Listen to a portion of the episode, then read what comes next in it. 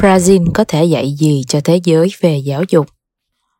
Khi Amory Gomez bắt đầu dạy lịch sử ở Sopra vào những năm 1990, trường học ở đây còn vô cùng lộn xộn.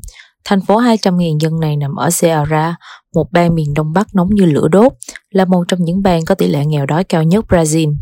Khi các quan chức địa phương yêu cầu kiểm tra vào năm 2001, họ phát hiện ra rằng 40% trẻ 8 tuổi của Sopra hoàn toàn không biết đọc.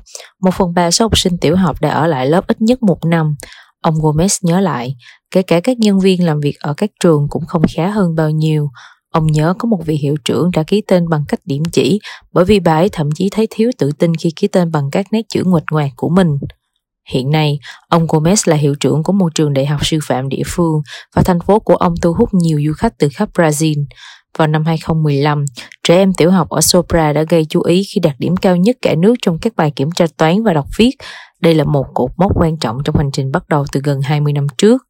Đại dịch đã đẩy thành phố trở lại tâm điểm chú ý một lần nữa như một hình mẫu cho các nhà giáo dục khi họ tìm cách khởi động lại việc học sau một thời gian dài đóng cửa trường học.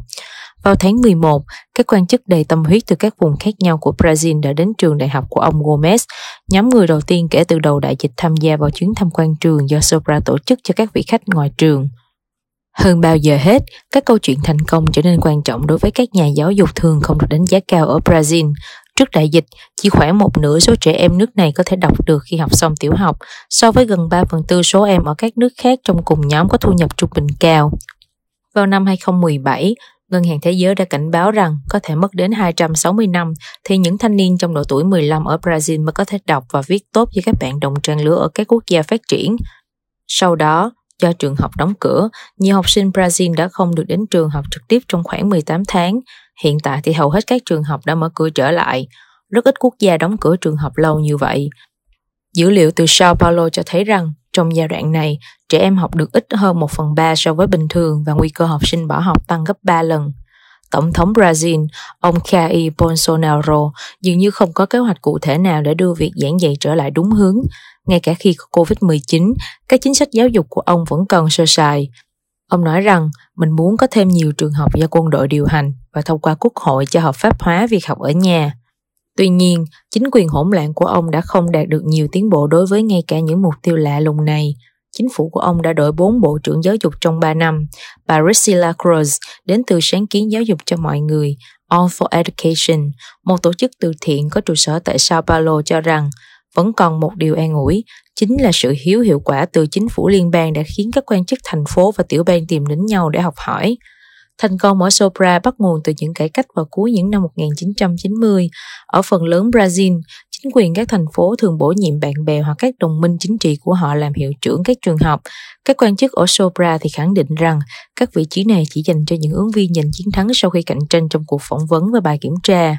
Thành phố này đã đóng cửa các trường học nhỏ ở khu vực xa trung tâm, nơi các giáo viên thường dạy nhiều lớp cùng một lúc. Việc hợp nhất trường nhỏ với những trường lớn hơn giúp cho nhiều học sinh được học với những giáo viên giỏi nhất của Sopra và giúp các trường cắt giảm chi phí. Theo Ngân hàng Thế giới, việc tái cơ cấu này đã giữ mức chi tiêu cho mỗi học sinh tại đây thấp hơn mức trung bình quốc gia. Trong lớp học, Sopra chú trọng vào việc giúp các em nhỏ có thể đọc, Thành phố xác định rằng mà học sinh phải thông thạo đọc viết trước khi vào lớp 3, khi các em 8 hoặc 9 tuổi. Các giám khảo bắt đầu lắng nghe học sinh đọc thành tiếng vào những năm đầu các em đi học. Ngày nay, các chuyên gia địa phương tổ chức các bài kiểm tra toàn thành phố về toán và tiếng Bồ Đào Nha cho tất cả các lớp. Giáo viên được thưởng nếu học sinh của họ đạt được chỉ tiêu.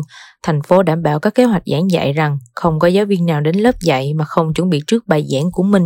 Mỗi giáo viên dành một ngày trong tháng để tham gia các buổi huấn luyện. Không nhiều điều Sopra làm sẽ khiến các nhà cải cách tại các nước giàu có hơn phải ngạc nhiên. Theo Claudia Costin, một học giả từng điều hành hệ thống trường học ở Rio de Janeiro. Nhưng đó không phải là vấn đề. Cruz từ giáo dục cho mọi người cho rằng vẻ đẹp của Sopra nằm ở chỗ họ đã thực hiện được những điều hiển nhiên đó vô cùng tốt. Thành phố đã luôn sẵn sàng thực hiện những gì được chứng minh là có hiệu quả. Điều hấp dẫn nhất trong câu chuyện của Sopra là thành phố này đã tạo cảm hứng cho những sự thay đổi trên toàn Sierra Năm 2006, nhà chức trách từ thành phố này đã được bầu vào chính quyền tiểu bang. Đổi lại, các quan chức này đã trao cho các thành phố nhiều quyền lực hơn để điều hành trường học riêng của họ.